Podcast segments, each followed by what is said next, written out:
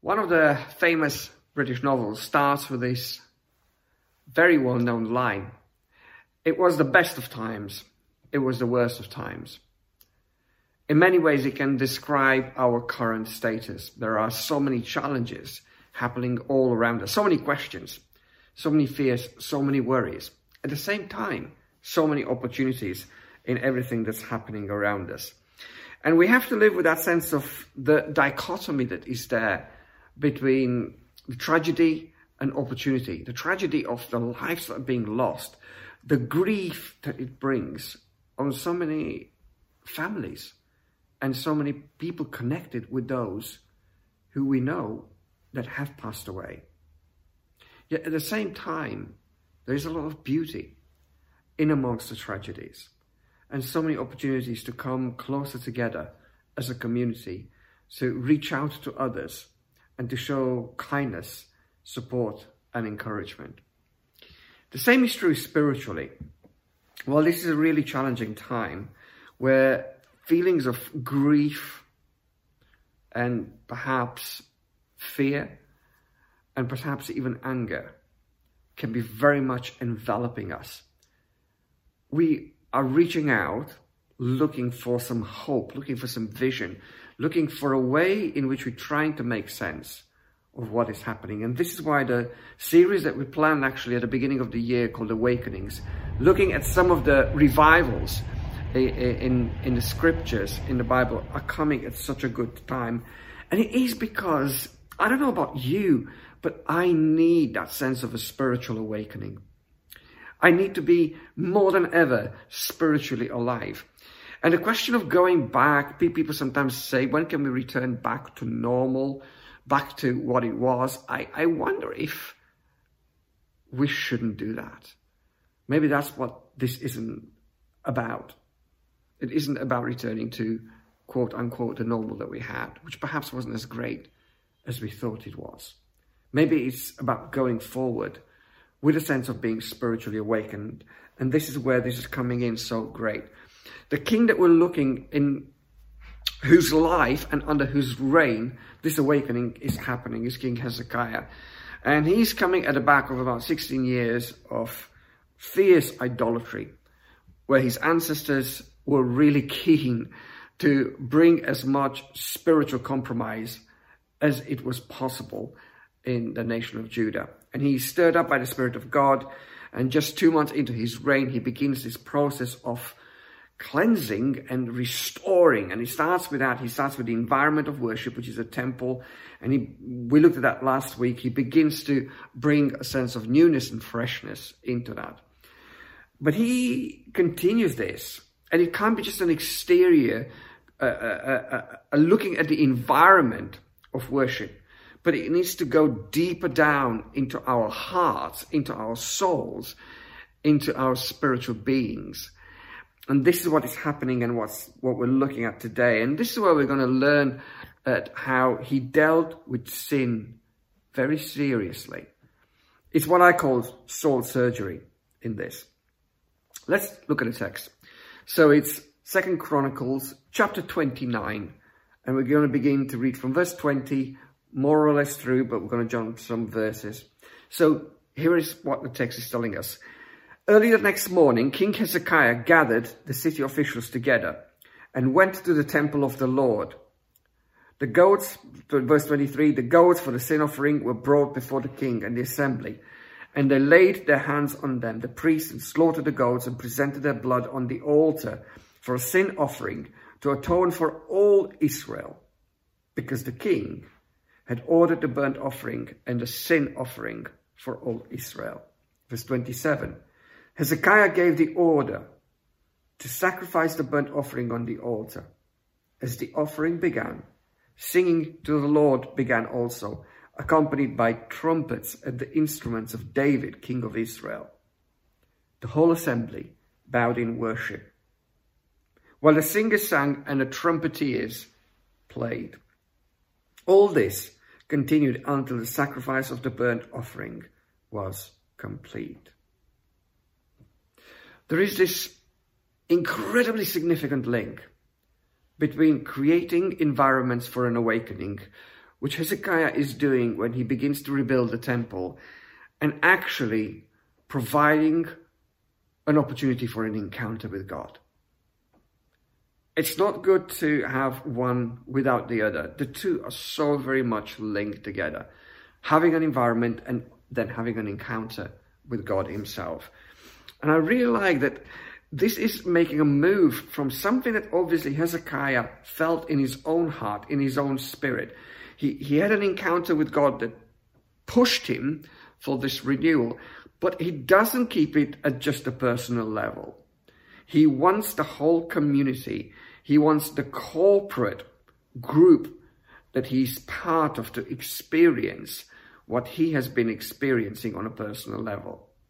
And again, this is significant because he leads by example and, and he encourages the leaders to be the one that lead first. Verse 20, early the next morning, as King Hezekiah gathered the city officials together and they went up to the temple of the Lord. Good leaders and maybe this is a, just a takeaway tip for, for those who are leaders who are watching this. Good leaders will also always lead, but they will also lead other leaders. Good leaders lead, and good leaders lead other leaders. They're the ones that summon people to stand up and be counted. And this is significant because leaders need to show that sense of integrity through which what they're talking about is what they're walking in. Leaders need to be the ones that are setting that example that people are inspired to look at and say, I want to live like that too. So Hezekiah is very smart. That he realizes that the key to, the, to this awakening that is happening in the community has to start in the heart. It's not just outside tarting up of the worship and uh, adding some smoke machines and some spotlights and something that's fancy and just jazzing things up. No, he realizes this is something that needs to go deep down into the hearts of everybody. And therefore, he starts by summoning the leaders to come. And this is an incredibly powerful thing. Early in the morning, there's no delay. There's no putting off. There's no excuses. There is a real sense of urgency and priority about what Hezekiah is doing. And when it comes to awakening, there isn't a sense in which we can postpone it and say, hey, you know what? I'm going to wait for that spiritual awakening when I retire. I'm going to do it when I feel I can take some time off. I'm going to pursue God when I feel like everything is lined up in my life and things are just comfortable for me to seek the Lord. No. This is about now. This is about an urgency. This is about a desperation that says, we gotta get this happening. We gotta get this done. We gotta pour out our hearts to all the people so they can embrace a renewing, fresh move of God. I wonder how often we miss out on an incredible opportunity of a personal or even corporate awakening because we're, we're so full of excuses. I'm just too tired. I'm just too busy. I've just got too much on. I'm just going to do it some other time. I'm, it's just not the right time. Early the next morning, King Hezekiah gathered the city officials together and they went up to the temple of the Lord. There is a sense of amazing togetherness that is happening here. And really, in an individualistic, selfish, consumer-driven society, this is exactly the kind of message we need to hear nowadays. We need to come together. And maybe we're beginning to feel the pain of what we've been pursuing, this rampant individualism. And now we're beginning to feel and we're getting a taste of what we wanted. And it's awful. We're missing people. We're missing being able to be together. And this is why it's so important that we rediscover what it means to be community, what it means to be united, what it means to lay down my preference for the sake of being part of a greater community and a greater body. And they're being led, and all the public officials are setting an example, and they are gathering together. They gathered the city officials together, and they went up to the temple of the Lord. Again, hauntingly, I sometimes wonder if because of my individualism, that provides a blockage to an awakening in my community of faith. Because I'm not willing to join in, I'm not willing to lay aside my excuses and inhibitions and to say, I'm in, I'm in with my community. Sometimes something is missing out. This is the time to come together. This is a time to be urgent about it. This is a time to not make excuses and delays and plans for some other situation and context where it might be better for us. The time is now to pursue God. And they did that. They came to the temple of the Lord. Again, the focus of their attention wasn't a program. It wasn't a political or social program. It was about worship. It, the focus was upward, vertical, like we looked at last week. Their focus was on the Lord. They came to the temple of the Lord. Again, I can't stress how important this is. Again, it's ironic. We live in a time where we seem to be, a lot of people are furloughed at home. A lot of people do work from home. And it's a combination of being very busy and, and being busy. And yet, somehow, it's hard to come together as God's people. So again, I want to say, let's make sure that we get good priorities in. And coming together we don't have a temple. we, we, we couldn't gather even if we wanted to. We don't have a temple, but we have the Zoom meetings. And in the Zoom meetings, the body of Christ comes together, the young and the old. We all come together. Are you part of that? Are you joining together? In the Lord's presence, there's something very precious and powerful about that. And as they gather together, they, they begin to offer those sacrifices. And I guess for somebody who's listening to this, who's not versed and what the heck's going on? They might be thinking, what, what weird barbecue is going on there? What kind of weird animal cruelty is going on there? But this, for a Jewish person at the time, would have been something incredibly familiar.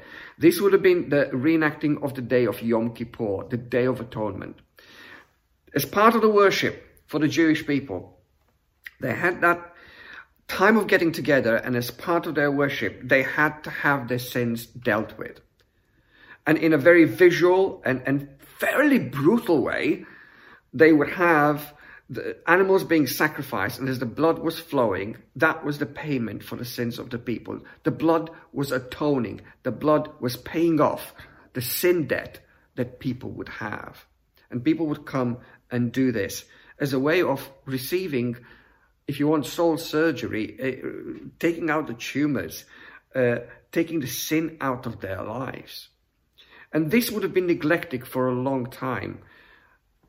Hezekiah's father would have neglected this. And this is a time when this is being, once again, after being forsaken for many years, re-established. And this is so significant because this was right at the very heart of the worship for the Jewish people. How will we deal with our sins? What can we do with them? What will happen? And therefore, that is being reinstated. And as they do that, they slaughter, they bring the uh, burnt uh, sacrifices. And as that is, is going on in, at the end of verse 27, it says, Singing to the Lord also began, accompanied by trumpets and the instruments of the king of David, David, king of Israel. The whole assembly bowed in worship while the singers sang and the trumpeters played. All this continued until the sacrifice of the burnt offering was complete. This was a sense, it's bizarre, isn't it? Because everything about the slaughtering of the animals is pretty brutal and sad and seemingly awful. But then it's being tagged afterwards by this celebration with the trumpeters playing and the people worshipping and the people bowing down until all the sacrifices were complete. But this is all very logical because this was the joy and the worship that was being released as a result of the people receiving their forgiveness, having their sin dealt with by the enactment of those sacrifices. This is so powerful because this is all about honesty. It's so hard to deal with the sin in our life. It's so hard to deal with all those things that we do wrong. Things that we do wrong towards other people or things that we do wrong towards God. Our defense mechanisms go up really quickly. And we tend to say, well, sins? Me? And we tend to compare ourselves to people when it comes to sin that are worse than us so that we feel better about ourselves and we make excuses. Listen to what James is writing in the New Testament. If anyone then knows the good they ought to do and doesn't do it, that's a sin for them. I mean, seriously, if I was to do a sin evaluation on my life just on the previous week on, on what's been going on, I fall short every day of this. James is saying it's not even just the stuff that you do, it's even the stuff, the good stuff that you don't do, that you know you should be doing and you could be doing and you don't do it. James is saying that's a sin. And therefore, I don't think there's anybody that will be watching this that will feel any different than I am feeling. I am feeling sinful. And there's no excuse, there's no hiding around it. And this is a reality for us as well. And this is why it's so important. Because you might say, what, Christy, what does this have to do with us? The, the Israelites celebrated on Yom Kippur, on the Day of Atonement, the, the forgiveness for their sins, the slaughtering of the animals and the blood that was shed. What does this have to do with us? This is so significant because it is an, a great example of real honesty. They could have made excuses. They could have said, hey, this is not for us. They could have said, hey, why, why are we doing this? We haven't been doing this for many years. Why on earth are we doing this? This is humiliating. This is us admitting in front of all our families that we, we really are sinful. But I love their honesty and I love their humility. That's the best way to deal with sin in our lives. To be honest about it and to be humble about it. And two, again, go hand in hand.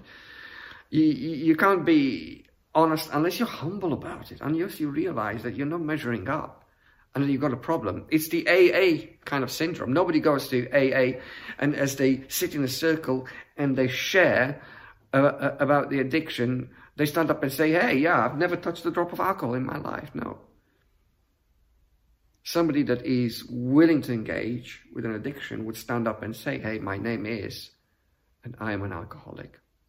That's what sinners that cry out for help do. In humility and in honesty, they admit they've got a problem. And this is what is happening here. And that is key, in my opinion, to an awakening in our personal lives, and in the lives of our communities. We need to be really humble and honest about the sin in our life. Of course, this is this is challenging because somebody might say, well, you know, I'm a Christian. I'm I'm i have given my life to Jesus. I know that Jesus died on the cross for me. Uh, is it still real to me? It is real to all of us because there's this amazing paradox that's going on in our life in which once we receive Jesus' forgiveness, we are being declared righteous.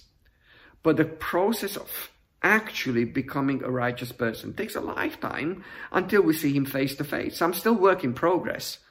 Or yes, God has forgiven my sins, but there are still so many elements of my old life, the sinful life, the selfish life that are still part of my life that are getting cleansed up, that are getting chucked out. And that's why this passage is so helpful. There are several dangers when it comes to sin in our life. One danger is the danger of despair where you look at a sin in your life, and I look at a sin in my life, and I go, I'm just a mess. I there's just no hope for me. I just mess up every time. Everybody's better than I am, and why would God want anything to do, want to have anything to do with me? God is just not interested in me because I am so so bad. It's a kind of woe is me kind of attitude, and that's dangerous. The opposite of the spectrum is danger of just being in denial all the time and just saying, hey, I, I am not sinful. I am not like other people. I am much better. I'm, I'm, the line that we sometimes use, I've not killed anybody, haven't slept with anybody's husband or wife, haven't robbed a bank. I'm not a bad person. And we're just living in denial. And that brings a toxic acceptance of the sin in our life that might not be those things that I've just said I didn't do, there's loads of others gossip, judging other people, lying, stealing, so many other things that are in our lives. And somehow we have to veer away from both those extremes. From one that we're in despair and we think there's no forgiveness for us, and one where we're in denial and we're saying, hey, I haven't got anything to be forgiven about. And that's why, again, the example of this awakening is so powerful because what we need is we need that humble sensitivity when the Spirit of God, when the Word of God are convicting us. That means that they are, they're, they're putting the mirror in front of us and they're showing us what we're like. And sometimes what we see is ugly. You, you know, those of us who struggle with our weight, you know, you, you, you stand on, on the scales and, you know, you don't like what you see, but it's not the scale's fault. Sometimes we get angry with the scriptures or with the Holy Spirit when we get convicted, but it's not the fault of the scriptures or the Holy Spirit. It, it's, it's the sin that's in our lives that it's just showing what's inside that's being revealed. And we need that. We deeply need that mirror, which is the scripture. And the scripture, and, and, and there's this triad of helpful things. One is the scripture is revealing our sinfulness. The Spirit of God is working through the scripture to help us get it. And he, he, he gets at us. And then it's being in community, being part of a community of faith where I can be held accountable, where there's no hiding, where there's a place of support and encouragement. And this is what's happening here. They're being convicted about their sin and they're receiving the forgiveness for their sins. This is essential. And this is something that we have to fight constantly. This is not something that we do once and then it's sorted. It's gone. The Apostle Paul in the New Testament writes to the Colossians, in Colossians 3, verse 5, he says this Put to death, therefore, whatever belongs to your earthly nature. That's the sin kind of nature. Sexual immorality, impurity, lust, evil desires, and greed, which is idolatry. So what Paul is saying, if you want to deal with the sin in your life, this is going to be this is going to be bloody. This is going to be a fight. He says, put to death. This is going to be brutal. You, you've got to do something that, that's very intentional and very intense. And he gives examples of what those kind of things are. This is why it's so important to do what the people did then when they came and admitted their sins with the leaders leading the way and then people following and then receiving the sacrifice for their forgiveness. Again, part of the same sort of uh, vein, the Apostle John this time is writing in the New Testament in 1 John 1 from verse 7 to verse 9. But if we walk in the light, that's if, you know, we're honest and we walk with Jesus, as he is in the light, we have fellowship with one another and the blood of Jesus, his son, purifies us from all sin. If we claim to be without sin, we deceive ourselves and the truth is not in us. If we confess our sin, he is faithful and just and will forgive us our sins and purify us from all unrighteousness. This is a beautiful explanation of the solution that me and you need to grab hold of. Obviously, as I said and hinted beforehand, you know, we're not living in Old Testament time. We're not like the Israelites. We're not required to get hold of a bull uh, and and or, or a lamb uh, or any other animal and sacrifice them. So what am I going to do? What's my solution? What's my way forward? And John is very helpful into pointing out what that is. And the thing that he's saying, he says, this is all about walking with Jesus and also having fellowship with one another. This is essential. So if I am having tolerated sin in my life that I'm hiding away and pretending it isn't there, it's going to harm my relationship with Jesus. I am not walking in the light as he is in the light. That's the implication. And it's not just vertical, but it's also horizontal because he's saying we have fellowship with one another.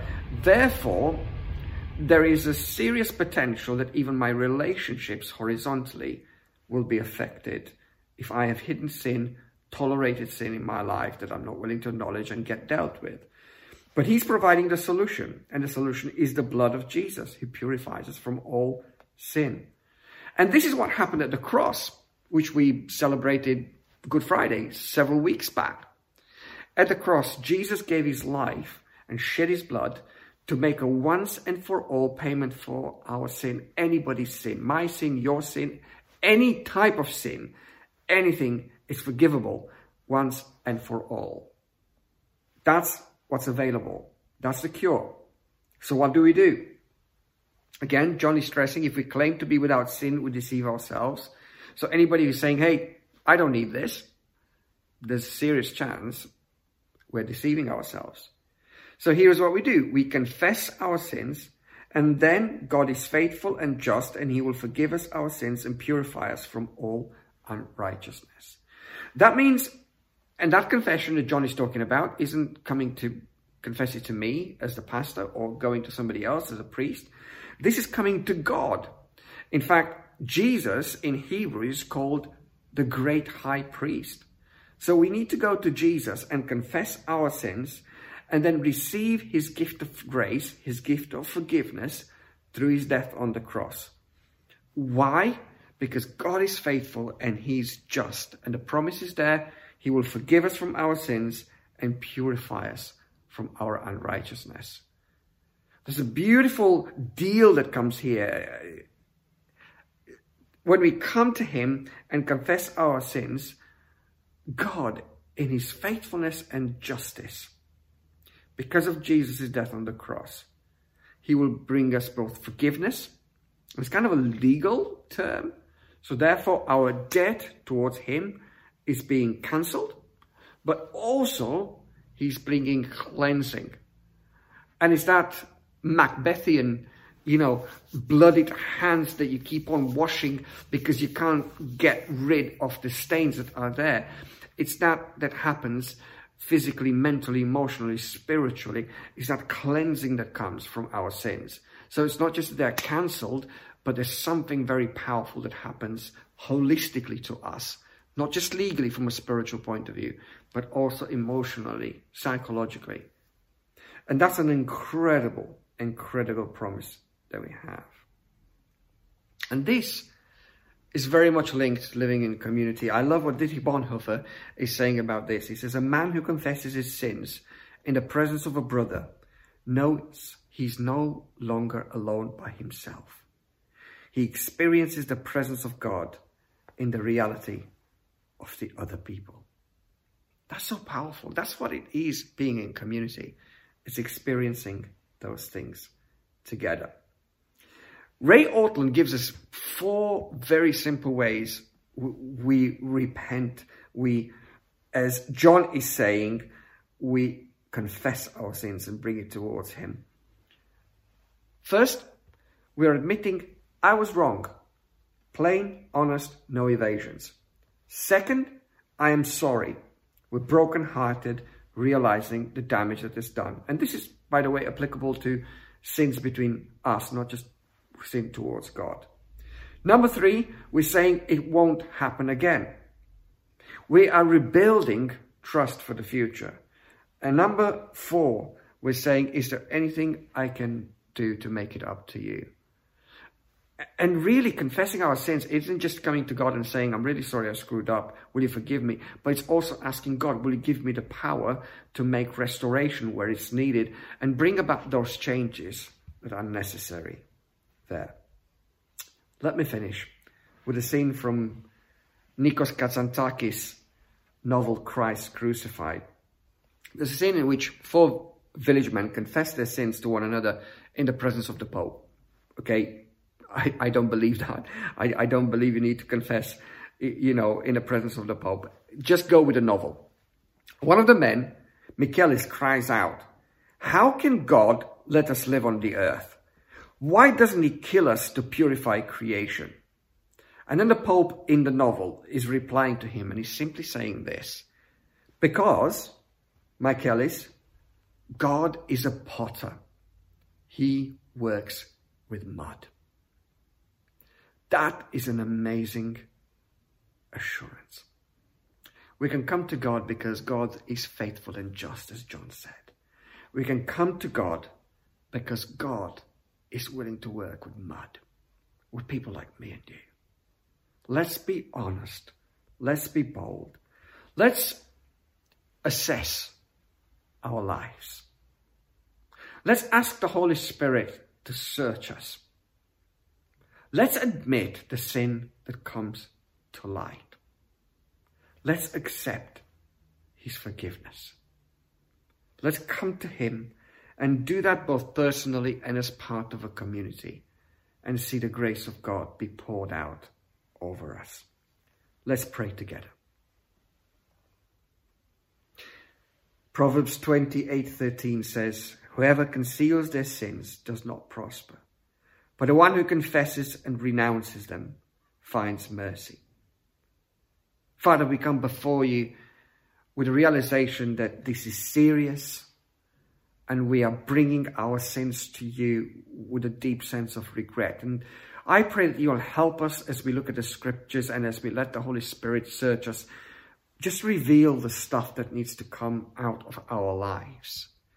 At the same time, we draw near to you with a sense of this is safe to do that because you are working with mud.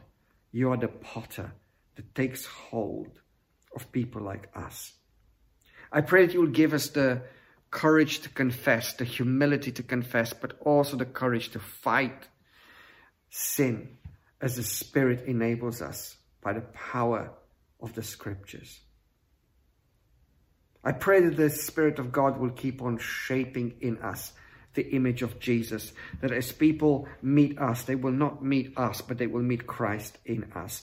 And I also pray that the Spirit of God will make us shine with the light that comes from Him being alive in our lives. Amen.